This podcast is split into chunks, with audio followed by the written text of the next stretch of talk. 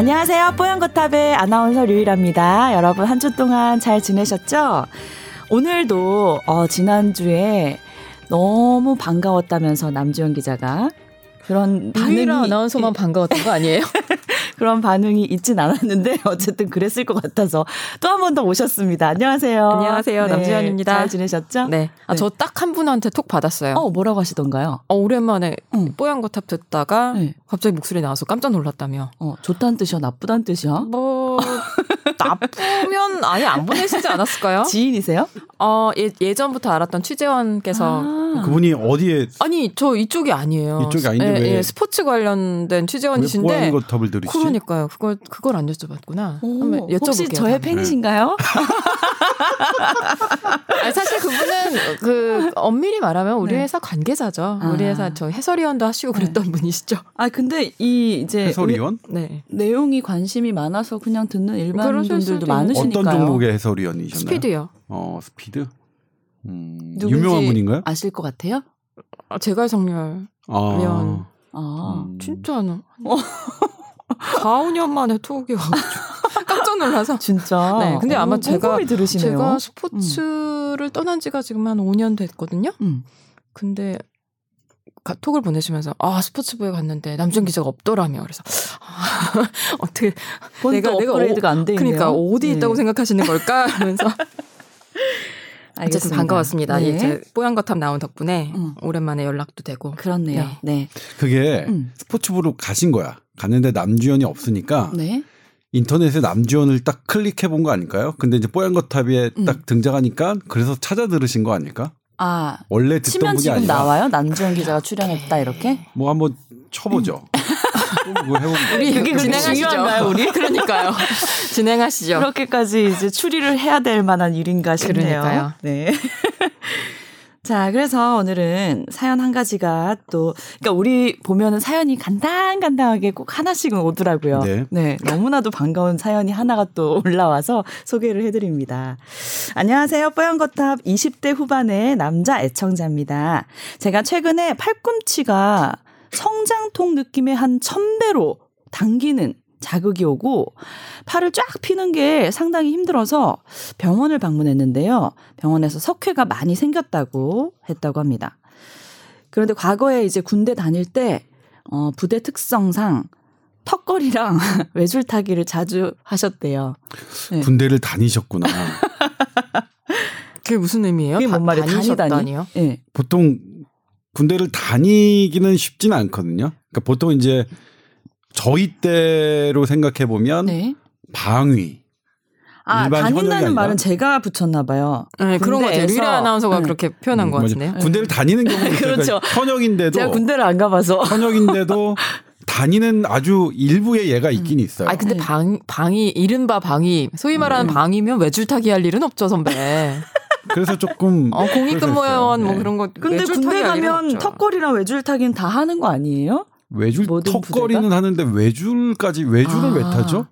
그럼 특수부대 특수, 정도 보직이 좀 특수한 네. 경우 아닐까 뭐 싶은데 전통 줄타기를 뭐 그런 걸까요? 지금 아파서 심각하게 지금 사연 보내셨는데 외줄을 왜 탈까? 예. 그 생각이 일단 들었어요. 요즘 군대는 뭐죠? 특이하게 네. 외줄을 타나? 음. 약간 음.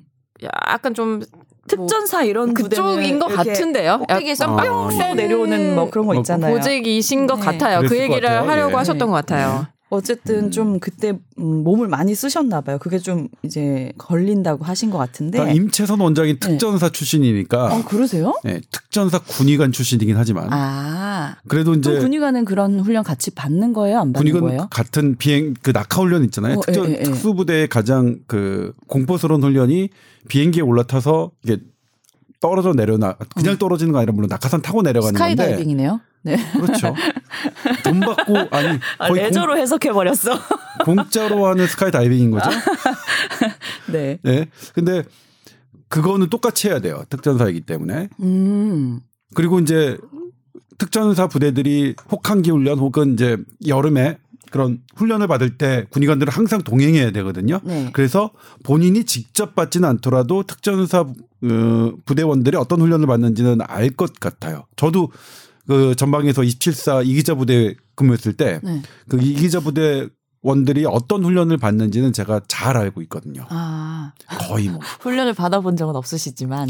그렇죠. 그런 얘기 왜 정확하게 좀 짚고 넘어가야죠. 어, 그래도 쉽지 않았어요. 아, 그리고 특히... 심지어 내내 계셨던 음. 것도 아니고요. 음. 이, 이십칠 사단 계시다가 음. 음. 나중에는 좋은 서울에 와 계셨다는 거. 그러니까 내가 이제 남자들이 군대 얘기할 때 어, 나 전방에 있었어. 여자들이 얼핏 듣기로는 이제 최전방과 전방 엄청 위험하고 뭐 춥 추운 막 강원도 이런 지역이긴 한데 아, 이십칠 사단은 응. 저, 그런 쪽이긴 해요. 그래서 고생 많이 해요. 하고 막 대단한 이제 그런 훈련 많이 받는 부대인데 전방도 보면은 이렇게 서울 경기도 요 지역도 전방이더라고요. 근데 이제 요거에 대해서 잠깐 네. 이제 너무 모르시니까 네, 진짜 몰라요. 제가 약간 저는. 교정해 드리기 위해서 설명을 드리겠습니다. 예, 이거 남편 얘기였어요. 근데 남편이 자기 전방이야 이런데 알고 봤더니 그러니까 최, 일산이었어. 최전방은 그 휴전선이 있잖아요. 네, 네. 휴전선은 어떤 부대들이 있냐면 경계 부대예요. 음. 경계는 뭐냐면 적군이 오나 안 오나 멧돼지가 넘어오나 안 오나 음. 이런 것들을 경계해야 되는 게 임무예요. 네. 그렇기 때문에 훈련이 많지는 않습니다. 음. 그런데 저희 이십칠 사 화천 사창리에 위치한 이십칠 사 이기자 부대는 그 적과 경계가 뚫렸을 때 이걸 방어해야 되는 부대예요. 실제로 이제 적군이 올 때 이것과 싸워야 되는 부대이기 때문에 인원이 되게 많고 훈련이 음. 우리나라에서 가장 많았어요. 훈련 기간이. 어. 그래서 되게 힘든 어. 힘든 거고 저도 이십칠 사 부대원이었다는 게 너무 자랑스럽고 네. 뭐 그렇죠. 계속 계신 거 아니잖아요. 아 그래서 일 년 일 년 했으면 됐죠. 그러니까 보통은 그 당시에 이제 그 이십이 개월 일반 현역병이 이십이 개월인데 저는 십이 개월이 있었으니까 나름 절반 이상을 있었던 거죠. 하실 음. 말씀 다 하셨나요? 네. 아무튼 군대를 다닌다, 외주로 탄다. 네, 지금, 지금 네, 사연이 반밖에 지금 안 읽었는데 네. 군대 얘기로 확 빠져버렸어요 지금. 네. 다시 사연으로 돌아가겠습니다.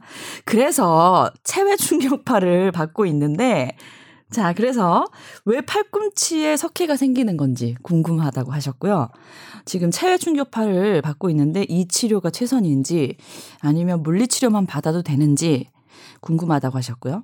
평소에 팔꿈치 보호대를 착용하고 다니는데 이게 정말 효과가 좋은지 알려주시면 감사하겠습니다 하고 남겨주셨습니다. 네. 네. 지금 보내주신 분의 질문을 제가 한양대 정형외과 이봉근 교수에게 질문을 던졌고 네. 이봉근 교수가 저에게 이제 답변을 해주신 것을 전달하겠습니다. 네. 왜 생기느냐? 주로 많이 생기는 부위는 이제 어깨거든요. 그래서 어깨 석회성 건염, 그다음에 팔꿈치에도 음. 생겨서 팔꿈치 석회성 건염이라고 하는데, 음, 음 건은 건은 건은 뭐냐면 근육이 이제 뼈에 달라붙어야 되잖아요.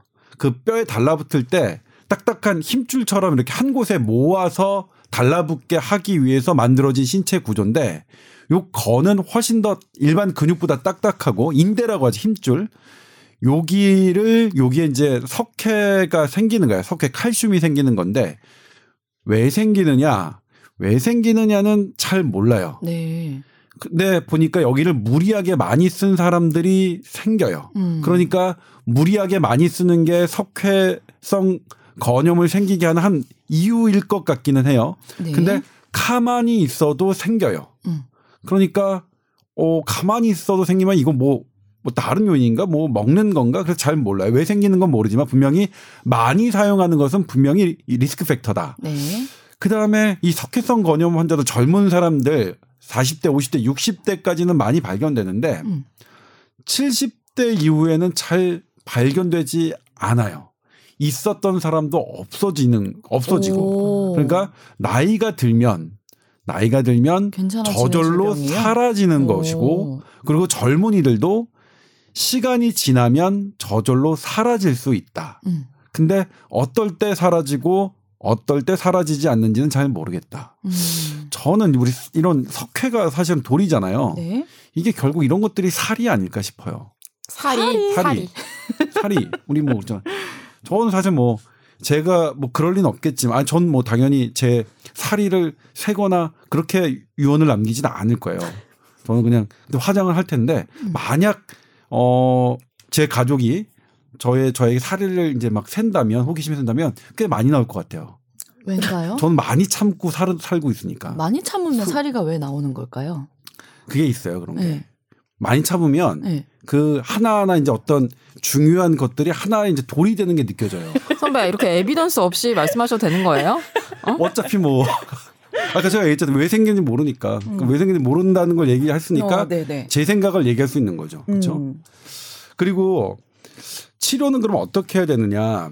어, 지금 그 말씀하신 체외 충격파 치료로 석회성 그 석계를 깨부시는 치료, 그 다음에 거기에 주사를 맞, 먹, 맞는 것, 혹은 진통제를 맞는 것, 이런 것들이 이제 다 옵션으로 제기되어 있는데, 옵션인데, 분명히 이제 치료법 안에 들어가 있는데, 어느 게 가장 효과적이냐, 그건 아직 어, 충분한 근거가 없다. 그러니까 체외 충격파가 이 중에서 가장 비싸고, 음. 그리고 이제 보험 적용이 안 되기 안 때문에 비용이 많이 드는데, 부담이 있대요. 예. 근데 이게 이제 그럼 왜 보험 적용이 안 되냐.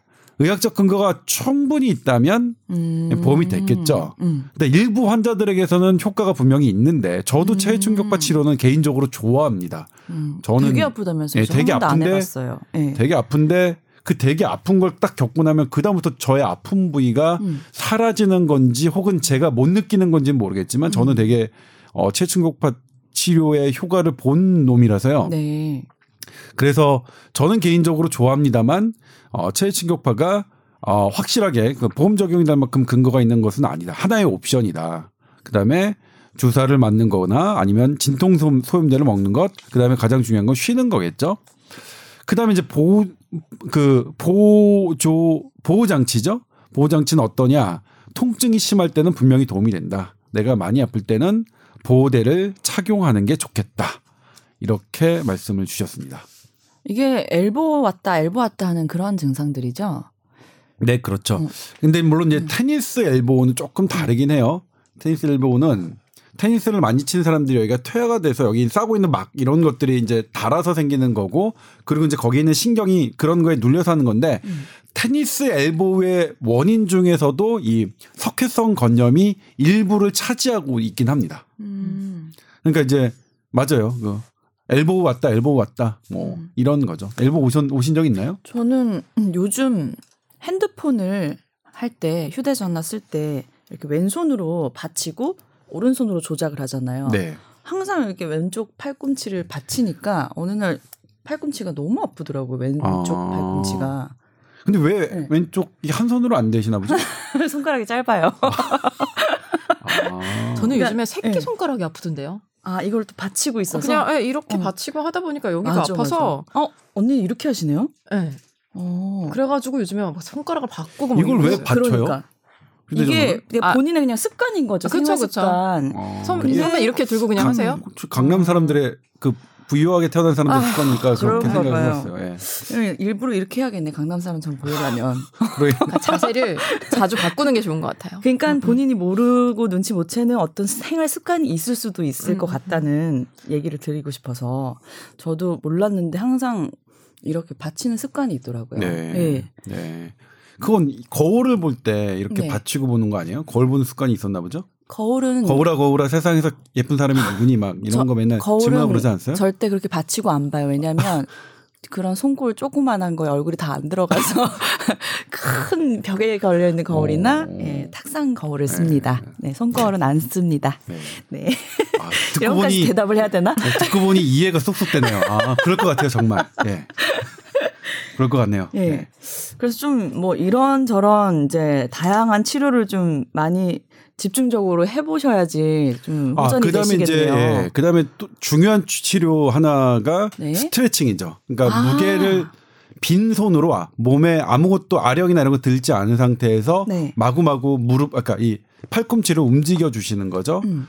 그다음에 처음에 아플 때는 이제 수동 운동이라고 해서 다른 사람이 돌려주는 운동이 필요해요. 근데 나 저도 근데 이렇게 할 수 있잖아요. 그럼 네. 한, 한 한쪽을 고정하고 그리고 아니면 너무 아플 때는 다른 사람한테 이제 움직여 달라 음. 달라고 하고 네. 그다음에 이제 본인이 그 정도가 어느 정도 이제 더 돌릴 수 있으면 본인의 힘으로 어, 이 팔꿈치에 관한 스트레칭 운동을 해주는 거 중요한 치료 중에 하나입니다. 근데 아까 말씀하신 남이 해주는 게 도수 치료 말씀이세요? 아니, 그렇죠. 어, 도수치료. 음. 근데 도수치료는 제가 이제 여러 번 말씀드렸지만 도수치료, 그 다음에 카이로프랙틱, 네. 그 다음에 추나요법, 음. 우리 임 원장이 되게 강조하는 네. 그런 것들을 저희 신경외과에서는 신경을 전, 전공했던 사람들은 그렇게 신뢰하진 않아요. 아, 예를 그래요? 들면 이제 재활학에서 하는 어, 기본적인 보존적인 물리치료도 기본적으로 저 이 통증은 저 안에 있는 깊이 있는 곳에서 어, 원인이 돼 신경이 눌려서 생기는 그런 것들이 음. 바깥에 어떤 것을 한다고 해서 좋아진다는 개념을 그러니까 저희과나 정형외과는 갖기는 좀 어렵죠. 음. 그런데 이제 최근에는 이 표피 신경들이 작용하는 이런 것들 때문에 통증이 유발되는 것들이 많이 지금 차, 하고 있어서 지금은 이제 뭐 도수치료, 카이로프랙틱, 어 그리고 추나요법 이런 것들의 어, 그 효과, 과학적인 근거들이 조금 조금 생기고 있, 있는데, 근데 아직까지는 확실하게 어, 생긴 건 전 아니라고 생각하기 때문에, 음. 어, 저는 이제 뭐, 여기 이제 다른 분들이 나온다면 의견이 좀 다를 수 있겠는데, 저는 개인적으로, 어, 뭐 도수치료 정, 뭐, 저도 도수치료 받는, 바, 받아본 적은 없구나. 근데 아무튼 그렇게 수동적으로 움직이는 것들, 스트레칭은, 어, 치료에 되게 추천... 중요하다. 아, 아 네. 왜? 도수치료 많이 받으셨어요? 아니요. 한 번도 안 해봤는데요. 네. 근데 저희 방송에서 그런 거는 해봤어요. 그게 추나요법이었나? 이제 누워보세요 하고는 다리를 이제 길이가 다른 거 보이시죠? 한 다음에 뿌부북 뿌부북 한 했는데 다시 길이가 같아졌죠? 이런 거 이제 방송에서 막 했거든요. 네, 여러 번 있죠. 네. 이제 그거는 근육의 이제 움직임에 관한 연구를 하시는 분들이 있어요. 네. 그래서 이제 몸의 스위치라고 하는데 몸의 스위치를 눌러서 이렇게 해보면 어떤 아픈 사람이 덜 아프게 되고 하는 것들이 이제 사실 그거에 되게 유명한 분이 있거든요. 음. 저는 그분의 그래서 동영상을 저분이 갖고 있는 게 뭘까 하고서 계속 봤었는데 네. 근데 이제 그거의 가장 큰 저기는 롱텀 팔로우업이 없어요. 실제로 다리가 그러니까 뭐냐면 다리가 짧아졌다 이런 것들은 그분을 그러니까 예를 들면 아주 편안하게 그러니까 근육을 이완시킨 상태에서 그게 사우나 같은 온도가 됐든 아니면 현대 약품인 근육 이완제로 충분히 근육을 이완시킨 다음에 과연 다리 길이가 그렇게 됐을까 하는 음. 부분. 그러니까 그 부분이 누른 포인트가 음. 어떤 온도 따뜻함이나 아니면 근육 이완제처럼 어떤 근육을 이완시키는 음. 그러니까 신경이 지나가는 자리나 뭐 한의학에서는 혈이라고 하네요. 저는 이제 한의학을 전공하지 않아서 네. 혈이나 이런 것에는 아주 무지하기 때문에 제가 이제 함부로 드릴 말씀은 아닙니다만 그런 것들이 되게 마법처럼 보이지만 실은 롱텀 팔로업이 되지 않은 그래서 에비던스가 있지는 않은 저는 개인적으로 저희 신경외과 의사들이 뭐 얘기를 하면 그거는 방송용으로 딱이다. 하지만 환자에게 실제로 적용하기는 쉽지 않다. 음. 왜냐하면 예전에 그런 것도 있었어요. 그러니까 눌러서 이게 이렇게 뭐 어디 어디를 눌러서 어 아이들의 척추 측만증을 치료한다고 막 했던 음. 분들이 있었는데 네. 제가 그때는 직접 보도를 했는데 네. 절대로 척추 측만증이 나아진 에비던스가 없다. 뭐냐면 척추 측만증은 그 자체로 이게 심, 심한 정도가 때에 따라서 변합니다. 어. 어? 예를 들면 가만히 아무 치료를 하지 않아도 이 각도 앵글이 있는데 그런 그, 어? 그 앵글이 심해졌다, 좋아, 그러니까 좋아졌다 이렇게 바, 왔다 갔다 하는 건데 그분 그 좋아진다는 사람의 환자를 봤더니 그분 치료도 일반 자연 경과예요. 음. 그러니까 좋아졌다 나빠졌다 좋아졌다 나빠졌다 하는데 그분은 딱 좋아지는 그림만 딱 찍 해가지고 좋아졌다고 하는 거거든요. 음. 그리고 실제로 교과서에 등장하지 않습니다. 어떤 눌러서 뭐 해가지고 척추 측만증이 좋아진다는 건 교과서에 지금껏 등장하지 않고 있습니다. 네, 제, 저는 사실 류이라 아나운서가 무슨 얘기 어떤 쌤 얘기하는지 모르, 모르는 상태인데 네. 근데 간단히 마사지만 받아도 음. 어, 펴지고 그러잖아요. 등도 어, 펴지고 제가 등이 되게 많이 굽었는데 네. 이렇게 마사지 몇 번만 눌러주시고는 네. 이거 보라고 펴줬다고 막 그러셔요. 그러니까 그런 순간적으로 그렇게 어, 일시적으로 달라지는 거에 너무 네. 막 혹할 필요는 없죠. 그러니까 이게 근본적인 치료는 아니니까요. 저희가 네. 우리 우리 여기 있는 사람들이 만약 추위에 영하 십 도 되는 추위에 한 삼십 분 정도 나가면 어깨가 이렇게 움츠러들 거예요. 네. 예. 이제 체온을 보호하기 위해서 이런 자세가 있었고 이렇게 움츠리게 되는 자세를 할 테고 그런 자세가 계속 어, 그 근육들은 계속 이렇게 움츠리고 있을 거 아니에요. 수축하고 있을 거 아니에요. 그런 상태에서 오면 당연히 따뜻한 데 있으면 펴지겠죠. 그렇죠. 따뜻한 데 있으면 펴지겠죠. 음.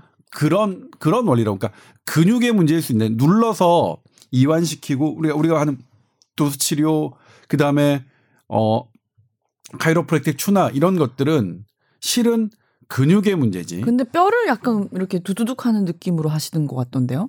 뭔가 음, 근육을 만지는 게 아니라 근육일걸요? 그래요? 소리가 나더라도. 아, 그러니까 근육은 소리가 안 나요. 소리는 어떻게 나는 거냐면 관절 사이에 음. 보통은 여기 이제 공기가 차 있지는 않습니다. 그래서 애들은 웬만큼 하더라도 어린, 어린 젊은 층은 이제 소리가 안 나는데 나이가 든 사람들이 갑자기 이걸 딱 하면 공기가 밀려나면서 소리가 나는 거거든요. 네. 그러니까 뚜두둑 하는 거는 뼈가 어떻게 조정되는 게 아니라 네.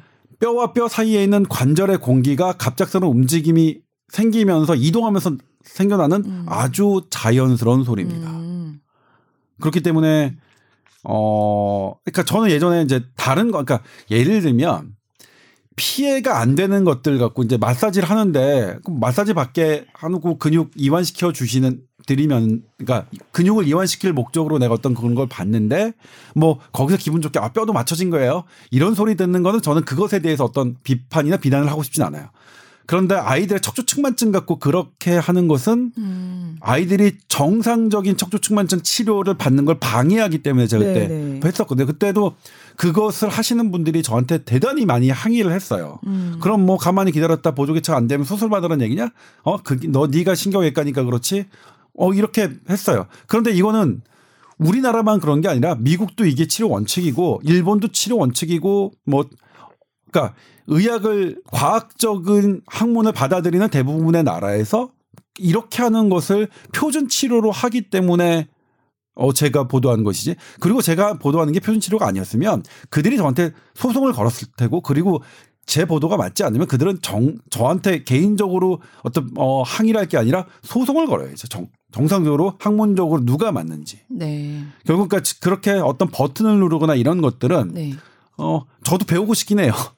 그리고 뭐 배우는 게 별로 어렵지는 않더라고요. 그때 동영상을 딱 몇 개를 한, 한 시간 정도짜리를 몇 개를 보면 네. 어디를 누르는지를 알겠어요. 어디를 누르는지 알겠는데. 위험한 발언인데요. 아니요. 근데 뭐 전 개인적으로 신, 그, 그분들 버튼을 누르는 분들보다는 신경과 근육은 제가 더 많이 공부했기 때문에 네. 그리고 그것과 관련된 연, 과학적인 연구는 음. 그래서 그분들이 하시는 것을 뭐 이렇게 제가 말씀드렸지만 뭐 이렇게 비판하거나 적극적으로 그렇진 않지만 저는 개인적으로 믿지, 안, 믿지 않고 있고 음. 그다음에 특히 아이들의 척추측만증과 관련된 아이들의 키 크기와 관련된 것에 대해서 그렇게 장난을 치신 거는 그거는 지금도 참을 수는 없다. 그럼 엘보 정도의 이제 질환이면은 어 지금 체외 충격파, 물리치료 이런 거는 받으시니까 그런 치료도 같이 좀 병행해서 받으시면 효과가 있지 않을까요? 네, 그러니까 뭐 도수치료 받으시는 거, 아 근데 도수치료가 지금 이분이 보험이 안 돼 안 돼가지고 그래서 어 그러니까 저는 개인적으로 뭐 한다면 돈이 좀 들더라도. 체외 충격파를 전 이거 체 그러니까 이봉근 교수는 체외 충격파가 음. 그렇게 에비던스가 있는 건 아니다. 여기 석회성 건염에 음. 그렇게 말씀하셨지만 저는 개인적으로 음. 어, 체외 충격파 효과를 본 놈이기 때문에 네. 뭐 어차피 도, 도수 치료나 체외 충격파 둘 중에 선택하면 저는 체외 충격파를 어, 선택하겠고 근데 어쨌든 이런 것들이 다 옵션이니까 뭐 도수 치료 받아 보시는 것도 뭐 누군가가 권하 권한다면 뭐 옵션 중에 하나 나쁘지 않은 일이라고 생각합니다. 네, 집중적으로 좀 관리해 보시면 좋겠네요. 자, 그리고 오늘 이제 남주영 기자님이 나오셨는데 이제 오늘 본격 주제가 지난 십이 일에 식품의약품안전처에서 국내 유통되는 백오십삼 개의 액상형 전자담배의 액상을 분석했는데 유해 물질이 검출됐다고 밝혔어요. 네. 이제 요 얘기를 좀 자세히 듣고 싶어서 남주영 기자를 불렀는데요. 네. 방송 전에 열심히 공부하셔서 제가 옆에서 방해해서 혼났거든요. 벼락치기 하고 있는데 네. 지금 왜 이러냐며. 오늘 자세히 한번 이 이야기를 들어볼까 네. 합니다. 아, 제가... 뭐라고 혼내던가요? 음? 너 이렇게 어, 팀킬 하는 거 아니야? 팀킬이 뭐야? 팀킬? 아니 제가 열심히 준비를 해서 방송을 잘 해야 되는데 준비를 하는데 방해를 하는 아니, 거예요. 너무 심심해가지고 언니 뭐해? 이러고 제 옆에 있었더니 혼났어요. 아니 다른 게 아니라 저 뭐 이미 기사를 쓰고 취재를 했기 때문에 뭐 급하게 공부를 한 건 아니고요. 네. 그 동안의 경과를 잠깐 정리를 좀 네, 하고 있었거든요. 네, 좀 해주세요. 네. 이게 사실 미국에서는 지난 한 여름부터 계속 문제가 됐죠, 선배? 맞죠? 그래서 미국 씨디씨에서 구월 십일일에 액상형 전자담배 사용 자제 권고를 했어요. 그때 이미 이제 액상형 전자담배와 관련된 것으로 보이는 중증 폐질환 사례가 계속 나오면서 네. 문제가 되니까 사용 자제 권고와 함께 가향된 그 청소년들이 좋아하는 그 약간 향이 음, 가미된 예. 그런 액상형 전자담배 판매는 금지가 됐거든요. 네. 그러고 나서 구일 뒤 구월 이십일에 우리 보건복지부가 사용 자제 권고를 했고요. 네네. 시월 십사일에 처음으로 어, 국내에서 전자담배와 관련된 것으로 추정되는 음. 피질환 의심 사례가 한 케이스가 나왔습니다. 네. 그리고 나서 시월 이십삼일, 그때도 또 구일 뒤였네요. 이 검증이 완료될 때까지, 인체 안전성이 확인될 때까지는 음. 액상형 전자담배를 사용하지 마라. 음. 사용, 사용 중단, 중단 광고. 광고죠. 예. 네. 박능우 복지부 장관 자꾸 나오시는데 어쨌든 그때도 음. 박능우 장관이 나와서 직접 브리핑을 하면서 네. 사용 중단 권고를 했습니다. 네. 그리고 한 한 달이 넘게 지났죠. 십이월 십이일. 이제 그동안 액상형 전자담배 아까 류이라 아나운서 말한 것처럼 백신 세 개 품목에 대해서 네. 급하게 성분 분석을 했어요. 근데 전체 성분은 아니고요. 일곱 가지 성분에 대해서 분석한 결과를 이제 십이일에 내놨는데요. 네. 어, 미국에서 그 가장 음. 폐질환, 중증 폐질환과 관련이 있을 것으로 추정되는 물질이 사실 그 티에이치씨라는 대마 유래 성분인데 네. 그 성분은 다행히 나오지 않았습니다. 음. 이게 이게 검출됐으면 사실 굉장히 큰 문제였을 거예요. 이게 마약류기 때문에. 근데 이제 비타민 E 아세테이트라는 성분이 있거든요. 음. 이게 이제 그 티에이치씨와 함께 검출이 되, 돼서 미국에서 이제 또 다른 그 의심 물질로 추정되고 있는 물질인데 네. 이 비타민 E 아세테이트가 열세 개 제품에서 나왔습니다. 음, 이게 안 좋은 성분인 거죠? 비타민 비타민 E 아세테이트 뭐. 자체가 나쁜 네. 건 아닌데요. 아, 네. 이게 뭐 토코페롤이란 이름으로 화장품에도 들어가고 여, 여기저기 음. 들어가는 건데 네? 이걸 이제 어떻게 쓰느냐, 어디에 들어가서 우리 몸에 어떤 식으로 들어갔느냐가 문제겠죠. 근데 어쨌든 비타민 E 아세테이트가 굉장히 미량이긴 하지만 검출이 됐습니다. 그래서 어제 그것 때문에 좀 논란이 됐는데 이게 검출이 되긴 했으나 정부에서는 당장 판매 중단이나 유통을 금지시키진 않겠다. 근데 뭐 이유가 여러 가지 있긴 한데 가장 큰 게 너무나 미량이라는 거예요. 네. 미국에서는 거의 뭐 이십만, 팔십만 피피엠 수준으로 검출이 됐는데 네. 우리나라에서는 뭐 영점일, 팔점사 피피엠 그 정도 수치였다. 음. 음. 그 거의 뭐 참 만분의 일, 미국에서 나온 용량의 만분의 일 정도 수준인 거죠? 만분의 일도 더 안 되죠. 예, 네, 만분의 일도 네. 안 되죠. 만분의 일 이하도 예, 안 되는. 예. 그래서 이게 사실은 이게 그 비타민 E 아세테이트가 어떤 거냐고 좀 얘기를 들어봤더니 굉장히 끈끈하대요. 점성이 있는 물질이라서 이게 다량이 폐로 들어가면 이제 폐에 달라붙어서 폐렴을 일으킬 수 있다. 맞나요? 네, 그러니까 이 이제 비타민 E를 비타민 E 아세테이트를 왜 그러면 전자담배의 액상에 넣느냐? 네. 이게 너무나 점도가 없으면 다루기가 좀 어렵잖아요. 확 음. 그러니까 그냥 물처럼 이렇게 딱 하면 너무 불편하니까. 묽으면 그렇죠. 불편하니까 네. 이걸 이제 좀 점도를 높이기, 높이기 위해서, 위해서 영어로는 이 점도를 높이는 게 thicken이라는 동사를 어어. 쓰더라고요. 네. 근데 그렇게 하기 위해서 쓰는 건데 비타민 E는 우리 좋은 거잖아요. 해로운 게 아니잖아요. 피부에 먹을 수도 있고. 유해 성분 아닐 것 같은 그렇죠. 느낌 들어요. 발라도 되는데 네. 최근에 이제 지난번에 우리 뽀얀거탑 청취자 여러분이 청취자 중에 한 분이 요것과 관련된 논문을 저희에게 사연으로 보내주셨잖아요. 네, 제가 깜짝 놀라. 네, 와. 이게 그게 어떤 거냐면 이 비타민 E를 숨 숨을 쉬었을 때 보통 비타민을 우리가 마시 숨들여 마시지는 않잖아요. 숨을 쉬었을 때 이 정상적인 폐포가 폐포의 지질대사가 방해를 받는다는 게 어, 세포실험으로 이게 밝힌 거예요. 그래서 음. 그 연구는 전자담배에 따른 것보다 뭐 네. 다른 성분보다 비타민 E 자체가 폐포의 폐세포의 지질대사를 방해해서 음. 균형을 깨트려서 그래서 폐렴이 생기는 것이다라고 한 거예요. 음. 그래서 이제 이, 이제 이 비타민 E가 대두된 건데 그런데 지금 씨디씨에서 이렇게 쭉 한 걸 보면 그래도 가장 많은 건 대마형이다. 그리고 이 연구 지금 방금 말씀드렸듯이 비타민 E가 폐포의 어떤 지질대사를 균형을 깨서 폐렴을 일으키는 건 맞지만 비타민 E 한 가지 성분만 때문에 그렇게 되는 것까지는 않다. 어? 여러 개가 복합적으로 작용해야 되는 것 같고 그 여러 개가 복합적으로 작용하는 물질이 아직은 뭔지 잘 모르겠다라는 음. 거죠. 그 선배 글리세린 같은 것도 네. 약간 그런 약간 끈적끈적한 거 아니에요? 글리세린도 되게 많이 들어가 있잖아요. 모든. 그래서 이제 그 글리 처음에는 그래서 이 방금 글리세린 그다음에 또 뭐 있죠? 용매로 사용되는 게 프로필렌 글리콜? 네, 글라이콜. 아, 죄송해요. 프로필렌 글리콜. 그 글리 글라이, 글리콜이라는 것과 글리세린도 똑같이 그 용매로 들어가는 거라서 네네. 그것도 사실은 어, 어떤 문제가 이게 하나의 원인이 되지 않을까라고 했었는데 음.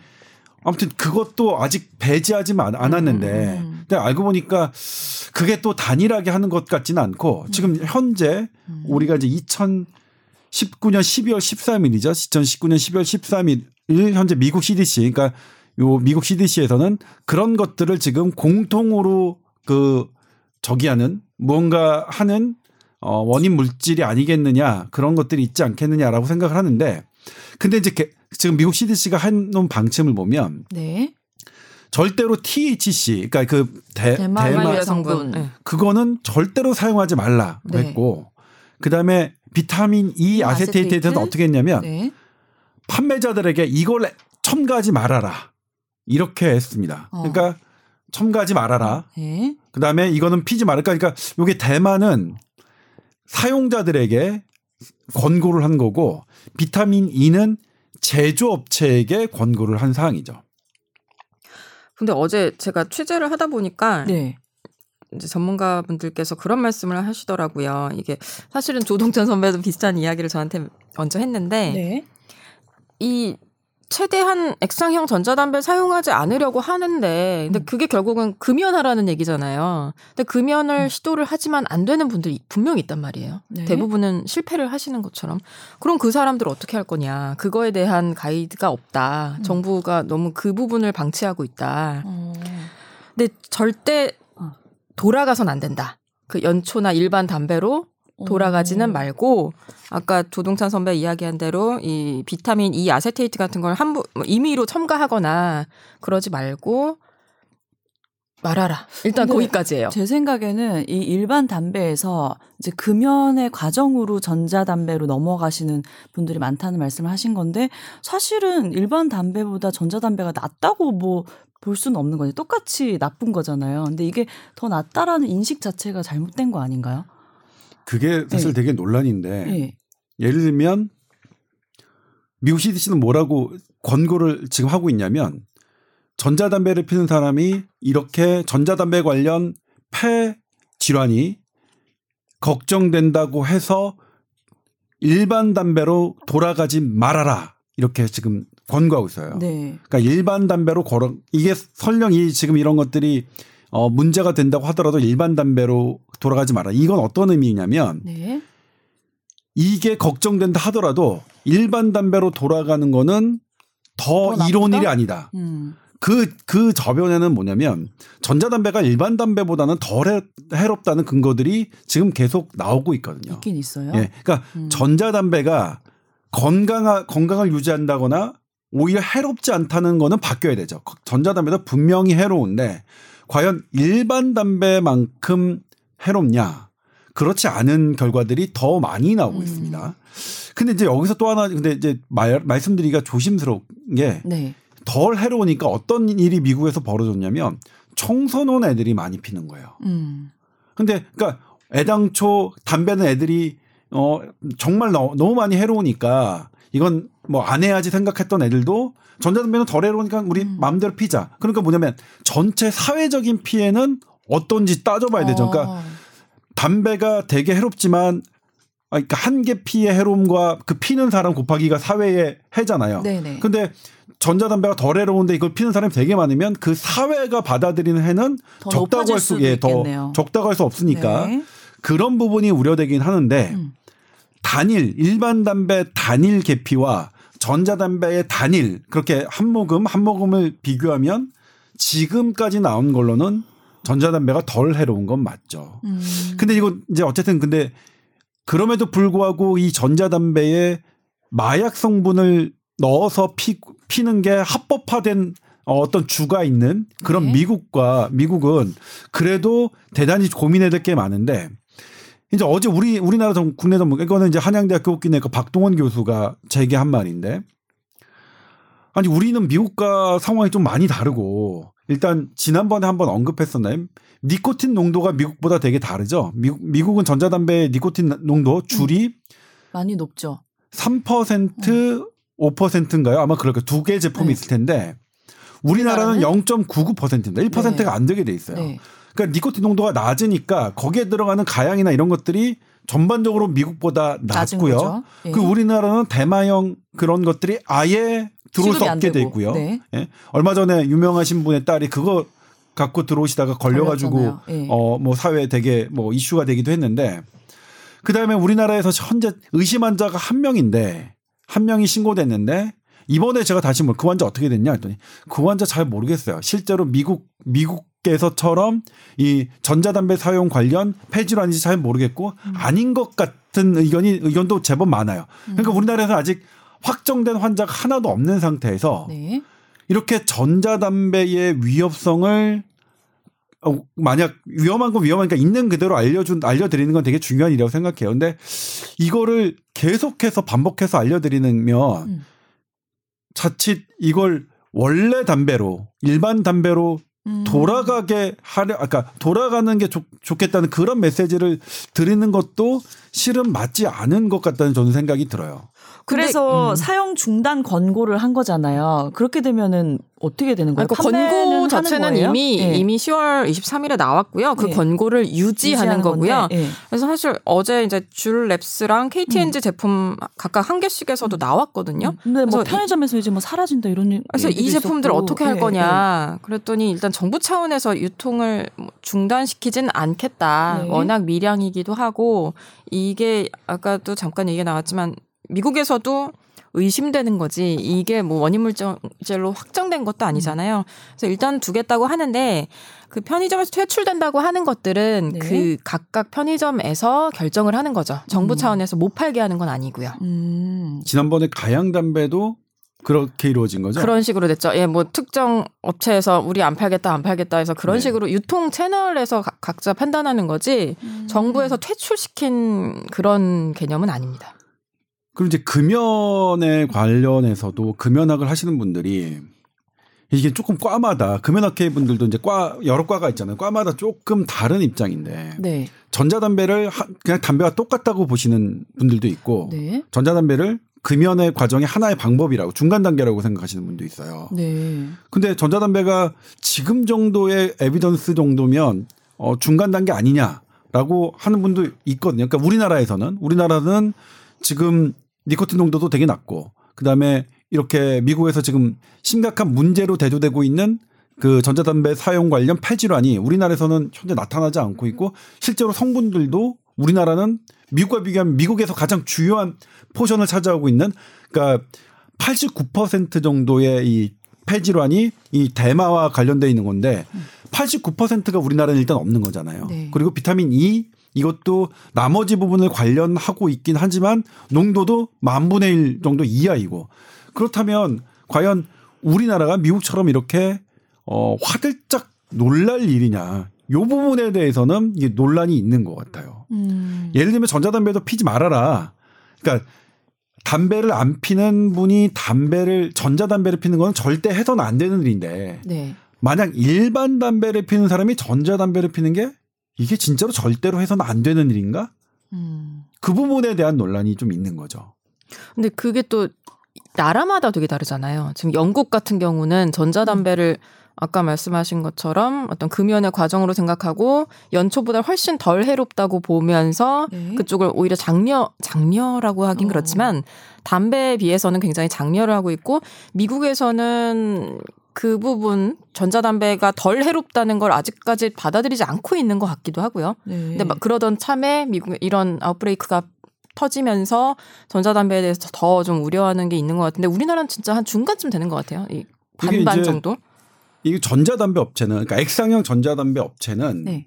어, 뭐라고 이제 저희한테 읍소하냐면, 그러니까 줄이 줄이 줄이 어디 회사죠? 줄은 줄인가? 줄은 그냥 줄랩스 아닌가요? 그러니까 줄이 미국에서 되게 되게 이제 활발하게 가장 판매량이 높은 액상형 전자담배인데 네. 우리나라에 들어왔어요. 우리나라에는 훨씬 더 낮은 용량으로 들어왔고 음. 그리고 시장 점유율이 일 퍼센트가 안 됩니다. 네.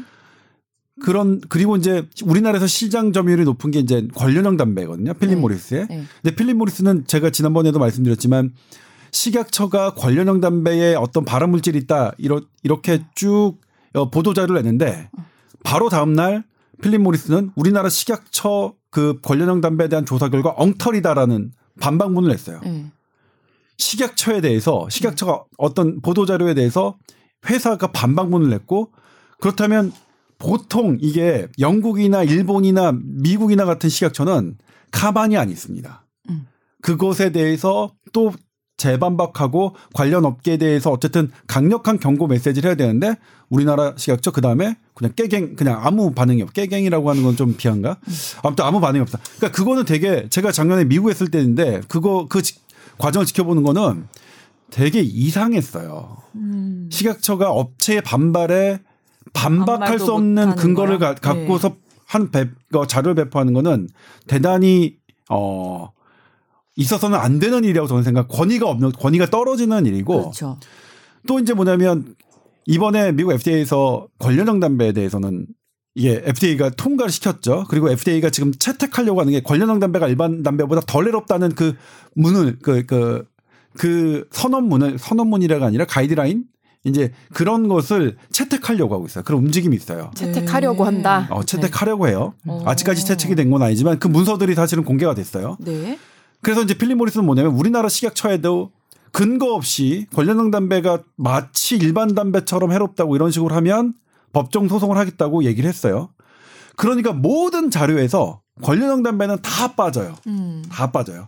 그런데 줄은 뭐냐면 자기네들도 그렇게 하고 싶, 필립 모리스처럼 강력하게 하고 싶은데 음. 시장 점유율이 너무 낮아서 음. 그렇게 하는 것도 좀 이렇게 의미 득인지 실인지 잘 모르겠고, 괜히 자기네들이 참아서 어, 참아서 이거 너무나 그냥 일방적으로 되게 안 좋은 담배를 생산하는 거냥 이렇게 가는 건 아닌지, 그게 억울하다고 얘기를 해요, 그들은. 네. 근데 이제 물론 식약처는 국민 건강을 뭐 우선 생각해야 되는 거니까 전자담배에 해가 되는 것은 나오는 족족 발표하는 건 맞죠. 근데 여기서 이제 하나의 스탠스는 뭐냐면, 제가 우려하는 거는 전자담배가, 전자담배든 그게 관련형이든 거기서 해로운 물질이 나오는 걸 족 쪽 알려드리는 건 맞다. 계속 그렇게 하시라. 그런데 이게 마치 일반 담배로 돌아가라고 하는 뉘앙스를 줘서는 안 된다라는 게 저는 항상 이 식약처의 자료를 보면서 그게 조금 걱정이 됐어요. 액상에서 약간 좀 필립 모리스 그, 그 형식으로 찌는 형식으로 하는, 그게 관련형이군요. 관련형, 관련형으로 하는 관, 예. 그렇게로 돌아가셔야겠네요. 아니 이제 그것도 예. 제가 보기에는 이제, 그러니까 담배에, 관련형 담배도 발암물질이 있어요. 네. 발암물질이 있고, 그 다음에 액상형 담배에서도, 액상형 담배에서도 발암물질이 있죠. 음. 근데 그 양을, 종류를 보면 현재까지 나온 거는 종류가 일반 담배보다는 적어요. 음. 양도 일반 담배보다는 적고. 그래서 저는 아직까지 지금 류이라 아나운서가 지금 지적하신, 사실 얼핏 지금 들으면 우리가 하는 얘기를, 얘기들을 행간으로 그렇게 얘기할 수 있다고 생각하거든요. 네. 그러면 그 관련형 담배는 아무 말 없으니까 음. 액상형 담배는 지금 식약처가 막 하고 음. 뭐 이렇게 논란이 있으니까 그냥 관련형 담배를 피는 게 맞겠네라고 하, 행간의 의미가 읽히는 게 사실은, 근데 이게 관련형 담배하고 액상형 담배하고 비교한 그런 우리가 과학적인 그게 아직은 없어요. 네. 그래서 사실은, 그래서 이게 제일, 남정 기자도 금요일날 보도를 할 때, 아, 그러니까 금요일날 아닌가요? 목요일날 보도를 할 때 그 부분이 피라고, 피라고 해야 돼? 말아야라고 해야 돼? 이게 문제인데 그 정말 대답하기 어려웠잖아요. 네, 그 부분이. 네. 아니, 그리고 사실 뭐 저는, 저도 비흡연자고, 네. 이제 비흡연자인 사, 상당수의 분들이 아마 이 기사를 보시면 아, 그냥 안 피면 되잖아. 뭐 이것도 저것도 어차피 해롭게 마찬가지니까 안 피면 되잖아. 그 생각을 굉장히 많이 해요. 네. 근데 이제 흡연자분들에게는 굉장히 중요한 문제니까 네. 또 우리가 다루지 않을 수 없는 문제기도 하고요. 네. 참 어렵습니다. 항상 이 담배 관련해서 취재하고 기사를 그렇죠. 쓸 때. 네. 그러니까 저는 개인적으로 뭐냐면 우리나라 지금 식약처, 식약처 조사 결과가 물론 대대적으로 막 다 한 건 아니니까 어, 일종의 이제 초기, 초기 어, 조사 이 정도인데 네. 초기 조사이긴 하지만 이 정도면 전자담배에게 너무나 과도한 어떤 그 위해성의 그런 이름표를 다는 거는 음. 조금 아니지 않나 이런 생각이 좀 들었어요. 음. 그러니까 티에이치씨도 아, 그러니까 대마성 성분도 안 나왔고 음. 어, 우리 남주영 기자가 얘기했지만 어, 아세, 그러니까 비타민 E 비타민 아세테이트. 아세, 비타민 E 아세테이트도 네. 이 농도도 대단히 적었고 네. 그리고 너무 미량으로 나와서 우리가 미량으로 나온 거에 비해서 너무 날뛴다. 그런 말씀이신 거죠. 네, 일단 그 네. 미량보다는 일단 그 거기 대마 성분 나오는 게 하나도 없었고 물론 예상되긴 했습니다만. 그러니까. 근데 그거는 좀 걱정스럽긴 하더라고요. 요즘에 그 씨비디 오일이 들어오잖아요. 음. 그래서 사실 뭐 보면은 미국 갔다가 이렇게 사오시고 그런 분들 계세요. 사오고 직구로도 살 수 네, 있어요. 근데 네. 직구로 하는 거는 그런 공식적인 채널을 통해서 하는 거는 아마 티에이치씨가 없는 거일 텐데 이게 꽤 농도가 높은 것도 막 들여오시는 분들 계시는 것 같더라고요. 네. 그래서 그런 거를 임의로 전자담배 넣어서 액상에 넣어서 음. 태우신다던가 그런 경우가 있을 수 있을 음, 것 집에서 같아서 집에서 혼자 그냥 믹싱하고 제조하는 그런 분들 네, 계시지 네, 않나요? 네. 그러니까 그건 잘 모르겠는데 그 부분이 만약 한다면 저희가 이제 취재해야 될 영역이죠. 네. 예를 들면 줄 같은 이제 폐쇄형은 아예 제품이 만들어서 다친 네, 것들은 네. 그러기가 힘드니까. 음. 물론 그것도 물론 기술이 넣는 분들 있잖아요. 리필형. 네. 뭐 할 수 있는지 모르겠지만 그다음에 리필형이 있어가지고 그런 게 사실은 우려가 되긴 해요. 네. 우려가 돼서 미국 같은 경우에도 합법화해서 이제 그 대마형 오일을 해서 피는 주도 있지만.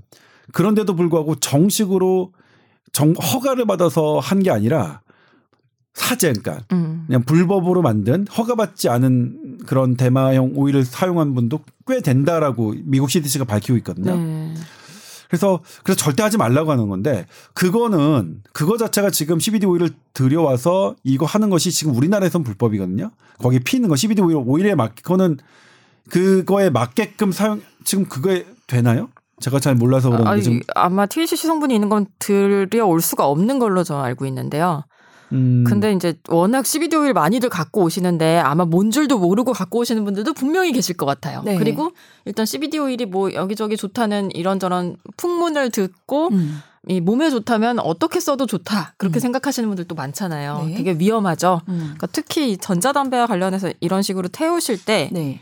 임의로 뭔가를 어, 섞어서 하신다던가 예, 그럼 절대 안 된다는 예, 거 알려드려야 될 것 같아요. 네네. 아, 네. 예. 그러네요. 씨비디 오일은 우리가 쉽게 구할 수가 있네요. 네. 지금 우리나라 그러니까 씨비디 오일을 구입하는 거는 불법이 아니라 이제 합법인데 아 이거를 이거를 절대로 그러니까 절대로 태워서 이게 거기 넣어서 태우시면 안 되는 거죠. 네. 그렇죠. 예. 이게 이제 어, 미국에서 중증 폐질환에 물론 티에이치 성분이 있는지 없는지 모르겠지만 있다면 아마 이건 불법이니까 없을 네, 게 없을 것 같긴 하, 하긴 하지만 그럼에도 이 카나비노이드가 그 티에이치 성분을 가, 그러니까 이 카나비노이드 그러니까 이 대마 대마와 관련된 어떤 걸 쓰는 것이기 때문에 분명히 분명히 이거는 안 될 겁니다. 이건 하, 절대로 하시면 안 될 것 같아요. 그리고 그냥 언뜻 봐도 위험할 것 같아요. 이거 그것도 음. 어쨌든 오일이니까 음. 점성이 있지 않을까요?